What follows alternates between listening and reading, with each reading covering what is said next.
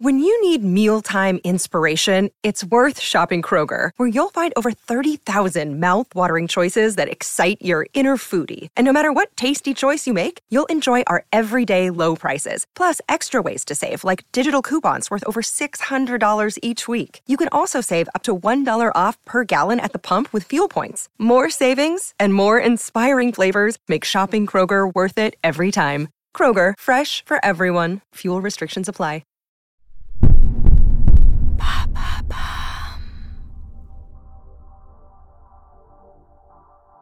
Bonjour à tous, je suis Alice Vacher. Je vous souhaite la bienvenue dans l'empreinte. Nous allons essayer de comprendre ensemble comment les marques d'aujourd'hui s'engagent tout non pour notre planète. Chaque semaine, je reçois donc des start des PDG de grands groupes ou encore des directeurs de la RSE qui m'expliquent comment leur entreprise s'engage pour porter une révolution de l'impact sur notre planète.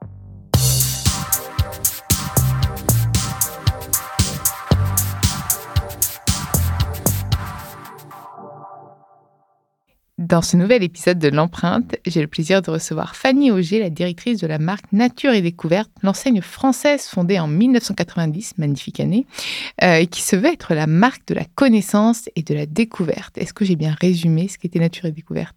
Oui, en, très brièvement, hein, parce qu'en fait, c'est à toi de le faire. Après, c'est ton job. Je suis ravie, Fanny, que tu sois ici. Merci beaucoup de me recevoir. Bonjour à toutes et à tous. Alors, Nature et Découverte, moi je connais la marque, euh, je pense, bah, en même temps depuis ma naissance, on va dire, c'est un petit peu logique. Mais euh, vraiment, j'ai commencé à être consommatrice. Moi qui suis très sensible à ces sujets-là et à la nature, bah, quand on est dans ces, magasins, c'est assez immersif. On a envie un peu de tout acheter aussi. Comment, moi, ce que j'ai envie de comprendre, cette histoire de marque, quelle était la vocation de la marque euh, à, sa, à, sa, naissance? Je crois que c'était inspiré d'un modèle américain. Enfin bref, Raconte-moi tout, c'est pas à moi de raconter. Euh, d'où vient Nature et Découverte? Quelle est son ambition? Alors, Nature et Découverte, c'est euh, avant tout une histoire d'amour. La marque a été fondée par un couple d'explorateurs, j'allais dire, un couple d'entrepreneurs explorateurs, Françoise et François Le Marchand, 1990. Alors, ils connaissaient bien le retail.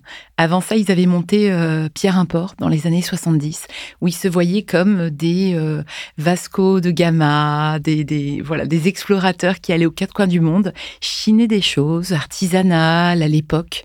Ça allait du fauteuil Emmanuel hein, au Vietnam, par exemple, qui a fait euh, un carton chez eux, chez Pierre Import, à euh, des faïences qui venaient de Chine ou des hamacs qui venaient d'Amérique latine. D'ailleurs, avec des fournisseurs avec lesquels on travaille encore aujourd'hui. Et donc, l'objectif, c'est de ramener des produits, en fait, de ramener un peu de bout de vie de chaque pays pour sensibiliser euh, pour donner envie de, voyager Enfin, quel était vraiment oui, l'objectif ou simplement justement de, permettre à ceux qui ne voyagent pas de voyager à travers des objets? Ou peut-être les deux, tu vas me dire bah, en général. Certainement. Alors j'étais très petite, voire panée quand ils ont fondé euh, Pierre Import. Mais en tout cas, jusqu'en 88, Pierre Import, c'était ça. Alors j'ai n'ai pas connu non plus ces magasins. Hein, c'était déjà des, objets existants. C'était pas de la création de nouveaux objets. C'était plutôt des rencontres, des belles rencontres avec des artisans euh, et, euh, et chiner aux quatre coins du monde de, de jolies choses pour les ramener ici. Et puis en 88, ben, euh, avec la mondialisation qui est arrivée, ça les a moins amusés. Donc, ils ont décidé de vendre. Et pendant deux ans, ils ont pris leurs quatre gosses et ils sont partis aux quatre coins du monde pour faire le point, se dire qu'est-ce qu'on fait après, quelle nouvelle aventure on commence. Et là, ils sont tombés amoureux à Berkeley, euh, pas loin de l'université de Berkeley, euh, du café Fanny, de chez Panis, qui existait peut-être pas encore euh, à l'époque, même si Alice Water était déjà active. Mais à Berkeley, ils sont tombés sur un petit magasin qui s'appelait The Nature Company, je crois, et qui était un magasin fondé par des profs d'histoire naturelle et qui proposait plein de choses, d'expériences, etc., pour mieux découvrir la nature, mieux la comprendre, et ça les a fascinés. Donc en 90, ils ont monté Nature et Découverte. Ils avaient demandé initialement à The Nature Company de pouvoir ramener ce concept en France et eux n'étaient pas intéressés. Alors, euh, ils ont fondé Nature et Découverte en 90. Premier magasin a ouvert à Erani en novembre 90 et le second au Hall et il existe, ils existent encore tous les, deux. Ah, c'est encore les mêmes magasins. Euh, au Forum des Halles qui ouvrait, hein, c'était euh, hmm. tout nouveau Forum des Halles en décembre 90. Et, et six mois avant, ils se sont posés en Corse, dans leur maison de Corse.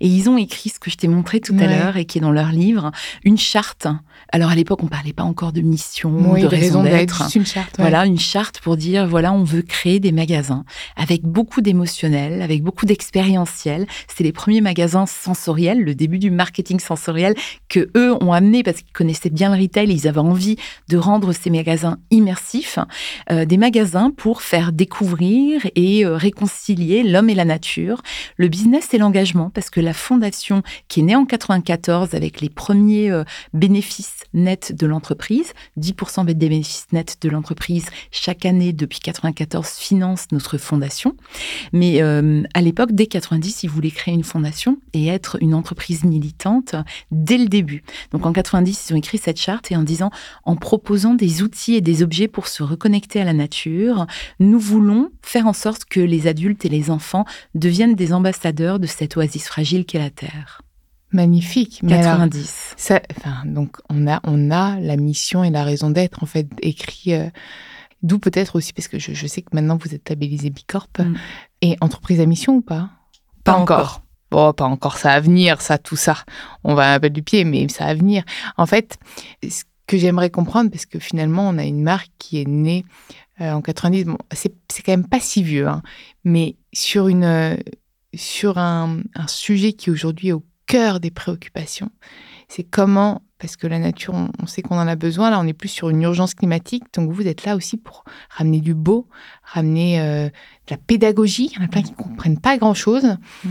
Euh, comment vous faites Et c'est aussi la question de beaucoup de mes, auditeurs, parce que je, pose une question en amont, pour vendre des produits, puisqu'on reste dans la consommation. Quant à GIEC qui nous dit sobriété pour continuer à vendre du produit, tout en sensibilisant à ces sujets-là C'est assez compliqué quand même, mm. j'imagine. Mm. Alors oui, effectivement, 1990, bah, c'est vrai que c'était quand même assez, assez pionnier à l'époque. Hein. On il n'y avait pas, encore d'urgence. Écologie, c'était un gros mot. Dans le langage business, euh, dans l'économie, écologie, c'était un gros mot. Il y avait les écolos, les gentils cool qui embrassent les arbres d'un côté vrai qu'on et les businessmen de l'autre. Et quand François Le Marchand arrivait, et c'est quand même, il était patron de l'entreprise, donc fondateur avec Françoise et patron, et il était en même temps, je crois qu'il était au bord de Greenpeace et WWF. Ah oui. Et pour un patron d'entreprise, à l'époque, c'était quand même quelque chose de révolutionnaire. Mais je pense que comment est-ce qu'on reste toujours pionnier? Alors, nous, on n'a jamais fait de pub. Nature et découverte, notre meilleure pub, c'est nos magasins, c'est nos meilleurs médias. C'est vrai, vous faites pas du tout de pub. Nos guides conseils en magasin, c'est nos meilleurs ambassadeurs. C'est bouche à oreille? Euh, le bouche à oreille et puis nos magasins, je crois que c'est les plus beaux étendards, les plus beaux, euh, les, on appelle ça des flagships aujourd'hui, mais c'est les plus beaux ambassadeurs finalement avec nos guides conseils qui, que je salue au passage, qui sont les, les, les meilleurs médias pour la marque. Et aujourd'hui, on a plus de 90 magasins en France et puis une quinzaine en Europe. Il n'y a pas du tout de vente en ligne du coup, quand même? Si, on a un site internet qui a bien pris le relais pendant les confinements successifs, puisque là, on sort de deux ans où on a fermé les magasins euh, quelques centaines de jours. Donc euh, oui, mais euh, je pense que c'est en restant sincère et authentique sur la démarche. Notre fondation, donc qui était déjà en germe en 90, mais on a dû attendre de dégager des bénéfices. Donc en 94, on l'a officiellement monté. 10% euh, des bénéfices nets d'une entreprise, c'est pas rien. Hein. C'était avant le 1% pour la planète qui depuis euh, voilà a fleuri, mais euh, nous c'était un peu avant. Et la, fondation, elle a deux axes et ce sont les mêmes depuis le début. C'est assez rare. C'est rare parce qu'il y en a beaucoup qui s'éparpillent. Oui. C'est bien après de s'éparpiller. Moi, j'encourage les gens à multiplier leurs engagements, mais parfois de renforcer euh, ces engagements, c'est pas mal aussi. Mm. Et nos deux axes de la Fondation, depuis 1994, c'est la biodiversité, la protection du vivant, et la pédagogie active au contact de la nature. On finance ah des écoles biodiv, biodiv, biodiv. Mm. Euh, là, on l'entend de plus en plus en ce moment que mm. pour décarboner, il faut remettre de la biodiversité. Et ça, pendant un moment, on l'a un peu. C'était un petit peu accessoire, j'ai l'impression. À un moment, la biodiv, c'était sympa. On pensait aux abeilles. Euh, est-ce que tu remarques ça aussi, cette accélération, euh, même très récemment? Alors, je vis dedans au jour le jour. Euh, j'ai la chance d'être membre du COMEX de la Fondation, où on rencontre sans cesse des assos de terrain, aux quatre coins de la France et du monde aussi, mais, euh, mais partout en France, des gens qui sont engagés. Donc, j'ai l'impression que finalement, tout le monde ne parle que de ça. Mais ah oui, que ah, mais, ah bah là, récemment, non, non, ça s'est accéléré parce que moi qui suis pas plus sensible sur un sujet qu'un autre, j'essaie vraiment de faire mon métier bah, le, plus objectivement possible. Là, ça monte. Euh, d'ailleurs, beaucoup de marques s'engagent sur la biodiversité de plus en plus, et pas uniquement en plantant des arbres ou en mettant des abeilles et mm. des ruches. Mais, euh, mais je pense que pour, reprendre ta question, Alice, c'est rester pionnier sur cet engagement. On a été la première société à faire un bilan de développement durable en 93. Comment tu as fait ça d'ailleurs en 93 Alors, moi, je n'y étais pas. Oui, c'est vrai. Comment ont-ils fait ça? Mais en fait, c'est une jeune enfin une jeune femme sortie fraîchement d'HEC qui s'appelle Elisabeth Laville, qui a fondé le cabinet Utopie. Ah, mais que j'ai eu dans l'empreinte. Certainement. Coucou Elisabeth. Coucou Elisabeth. Brillante femme. Voilà, qui a contacté à l'époque Yvon Chouinard de Patagonia, Anita Roddick de Body Shop, euh, les Ben Jerry's et euh, François Lemarchand pour leur dire, je pense qu'aujourd'hui, une entreprise, elle devrait aller plus Ben Jerry's, elle a osé. À l'époque. Ah ouais. À ah l'époque. J'adore l'audace. Qui sont quasiment tous certifiés Bicorp, si je me trompe Même pas. Même Ben Jerry's? Je suis pas sûre, mais. Parce que là, faudrait y aller En tout cas, Body hein. Shop, oui. Ouais, Body et, Shop. Euh, et Patagonia, c'est le plus bel ambassadeur. Bien sûr. En tout cas, les a contactés en disant voilà, moi, je vous propose de faire un bilan qui va plus loin que le bilan euh, économique et financier d'une entreprise et de voir l'impact d'une entreprise sur ses parties prenantes, sur son environnement, euh, son écosystème de fournisseurs, de salariés, etc. Et ça a été notre premier bilan arc-en-ciel bilan arc-en-ciel. J'aime beaucoup la naïveté du terme. Non, mais c'est surtout plus sympa qu'RSE et voilà. tout, quoi.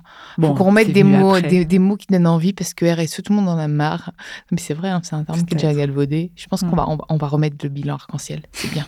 je suis pour. Pourquoi pas. Mais du coup, voilà, on a fait le premier bilan carbone d'une entreprise française en 2007. Donc on s'est attaché très tôt aux questions de, carbone. Et, euh, et puis on est devenu Bicorp en 2015. Et là, on vient passer euh, l'été dernier notre troisième certification, enfin notre deuxième recertification. Et on est très fiers parce qu'on essaye toujours de s'améliorer alors que le questionnaire devient de plus en plus dur.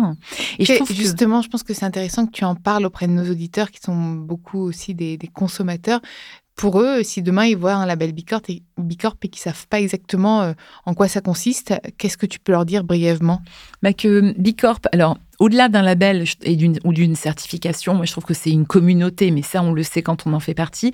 Mais surtout c'est un mouvement d'entreprise. Alors j'aimais bien le claim initial de Bicorp, c'était ce ne sont pas celles qui veulent être les meilleures du monde, mais les meilleures pour le monde.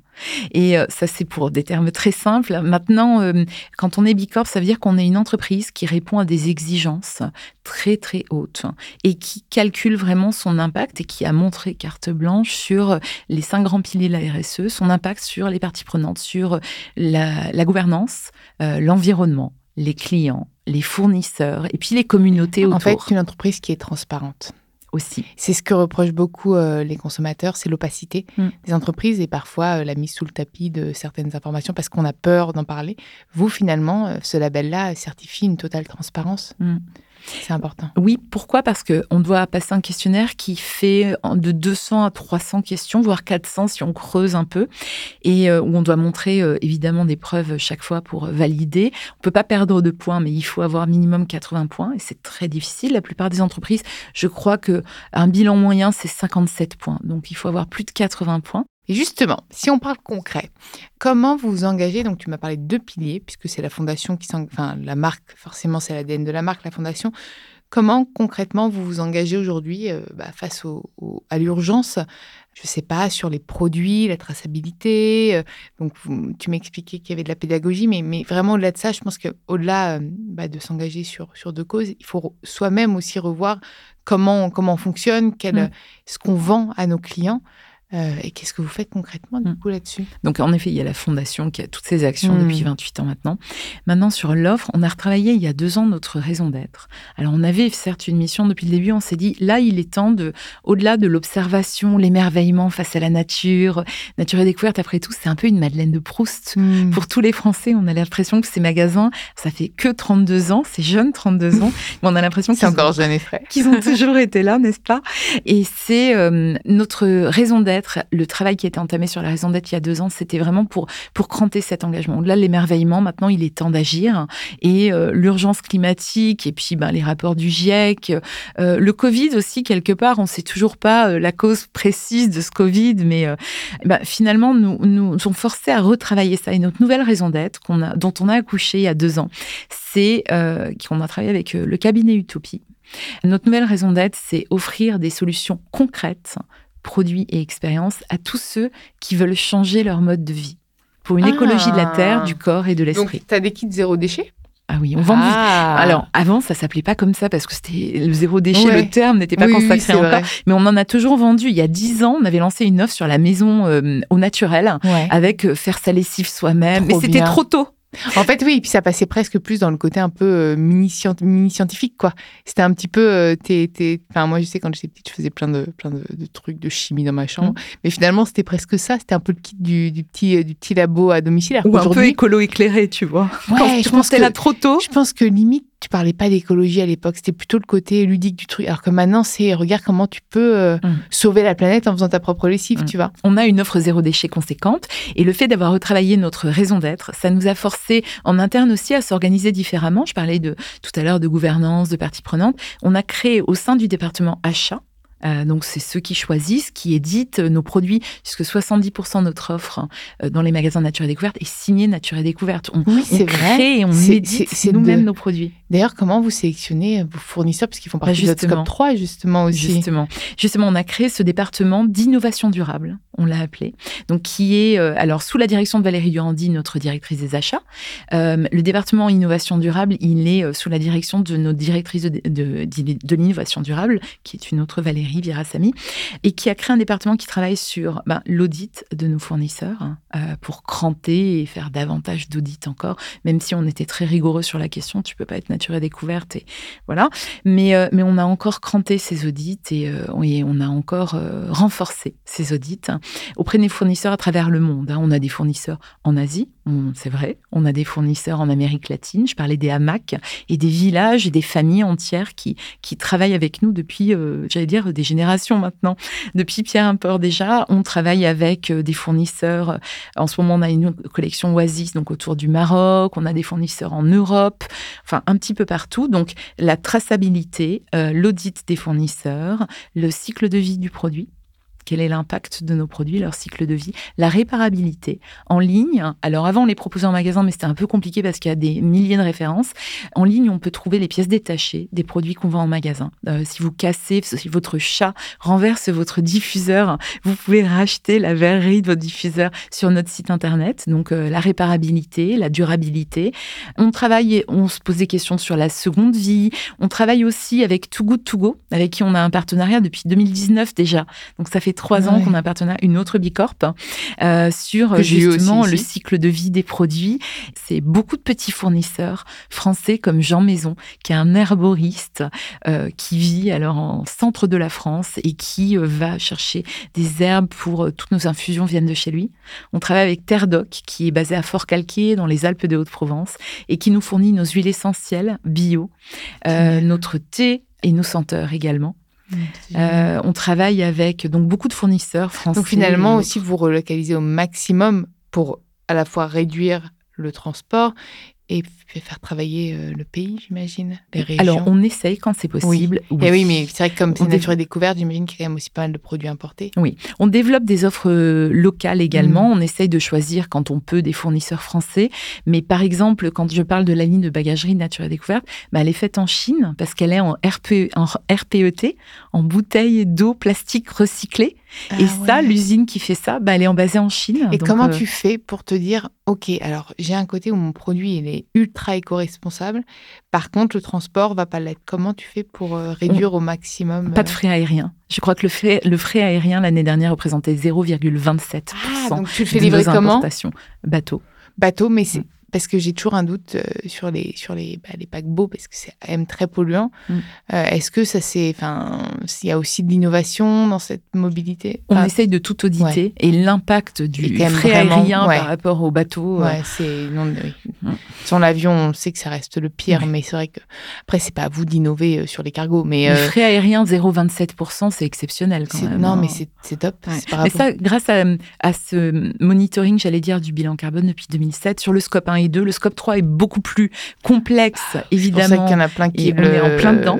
Mais il y en a plein, et moi qui interviens énormément d'entreprises, qui anime beaucoup de conférences, il y en a plein qui veulent même pas essayer de le calculer. Alors nous, on est en plein dedans, ah mais c'est un énorme travail. Hein. On est mobilisé depuis un an maintenant. On travaille avec, avec un Presta qui nous accompagne là-dessus parce que c'est très complexe. en tout cas, le scope 1 et 2, on le moniteur depuis 2007. Et en plus, on a, une, on a même une prime qui a été mise en place de manière assez exemplaire, je trouve, pour le CODIR. Si le delta entre le bilan carbone, l'évolution du bilan carbone, donc scope 1 et 2 hein, depuis 2007, et le chiffre d'affaires est de 5 points ou plus, eh bien, on a une prime sur le bilan carbone. Ça, c'est top. Et ça, ça permet vraiment de changer les choses en profondeur à tous les niveaux de l'entreprise, responsabilité partagée. Non, mais c'est top et ça permet aussi d'embarquer ceux qui ne sont pas forcément convaincus. Mm. Parce que nous, on est convaincus. On est là pour parler. Toi, mm. c'est ton métier, moi aussi. C'est facile pour nous, entre guillemets. On, respire RSE, on infuse déjà. Mais il y en a d'autres qui ne sont pas mm. convaincus. Et quand tu sais qu'en Amérique, il y a 50% des Américains qui sont climato-sceptiques, ça fait peur. Tu vois mm. Mais j'ai une bonne pratique d'ailleurs à partager là-dessus. On est en train de revoir. Euh, depuis un an, nous avons une nouvelle directrice générale, une femme, euh, Frédéric Giavarini, et, euh, et elle croit vraiment à la gouvernance partagée de la RSE. Nous, on avait un département des engagements et de la fondation en interne qui, qui officiait depuis des années et qui s'occupait du bilan carbone, qui s'occupait de Bicorp. Aujourd'hui, on est en train de créer une gouvernance totalement partagée. Ça veut dire que chaque équipe, chaque direction, à tous les niveaux, que ce soit la DSI, l'entrepôt, euh, moi au niveau de la direction de la marque ou alors des achats, on a une personne dans nos équipes au sein de chaque équipe qui est ambassadeur RSE et qui se réunissent une fois par mois et qui font le point de leurs actions RSE. Et ça permet vraiment d'avoir un, partage à tous les niveaux de la RSE. Et je trouve que c'est hyper intéressant. Au lieu de se dire, bon, la RSE, c'est un service parmi d'autres, plus ou moins, d'ailleurs, selon les boîtes ça, ça, ça, ça, tend à disparaître dans les a toujours un référent RSE. Mais comme tu, le disais, dans les entreprises, maintenant, ça doit infuser partout. Mm. C'est même au COMEX. Hein, maintenant, le directeur RSE souvent, est souvent fait, partie du CODIR ah bah ou nous, du COMEX. Ça, hein. fait très longtemps qu'il est au bah CODIR. Vous, c'est dans l'ADN. Mais pour des marques, avant, c'était pas du tout. Mm. Euh, mm. maintenant, c'est incontournable. Donc, euh, puisque le temps nous est compté, mm-hmm. est-ce qu'on aurait euh, oublié d'évoquer des choses qui sont très importantes pour toi Écoute, euh, je parlais beaucoup de l'histoire de Nature et Découverte, ça fait 32 ans. Moi, je pense que qu'est-ce qui est important pour nous, c'est de s'inscrire dans les 32 prochaines années. Je crois qu'aujourd'hui, au cœur des attentes, des, envies euh, de, nos contemporains, ben, cette marque, elle résonne en fait euh, la, la, recherche de naturalité, de solutions différentes, parce qu'on propose pour le coup cette bah, raison d'être. Si tu nous trouves un truc pour décarboner la planète, moi tout de suite, je vais te l'acheter. La planète, non, mais on croit beaucoup aux petits pas en tout cas. Deux, en chacun à notre petite le échelle. pour décarboner ton. non, j'ai pas de leçon à donner. On, se garde bien de. Non, mais j'aimerais bien. Non, mais si un jour vous vous inventez quelque chose, mais ça, on n'est pas à l'abri. Moi, moi, je suis pour que les marques trouvent des solutions. Ben, on essaye. Je pense que beaucoup sont en marche et ça, c'est réjouissant. Par rapport à quelques années où nous, on, était peut-être un peu seuls et euh, voilà. Aujourd'hui, que ce soit des grands groupes ou alors des natives euh, qui se construisent autour de l'engagement et qui le mettent vraiment au cœur de, leur modèle d'affaires. Et ça, c'est euh, c'est fondamental, je pense. Merci beaucoup Fanny. Merci Alice de m'avoir reçue. Merci beaucoup. Merci à vous d'avoir écouté cet épisode et comme d'habitude, vous pouvez retrouver tous les épisodes sur toutes les plateformes de podcast ainsi que chaque semaine sur thegood.fr. N'hésitez pas à liker, partager et commenter le podcast. À très vite.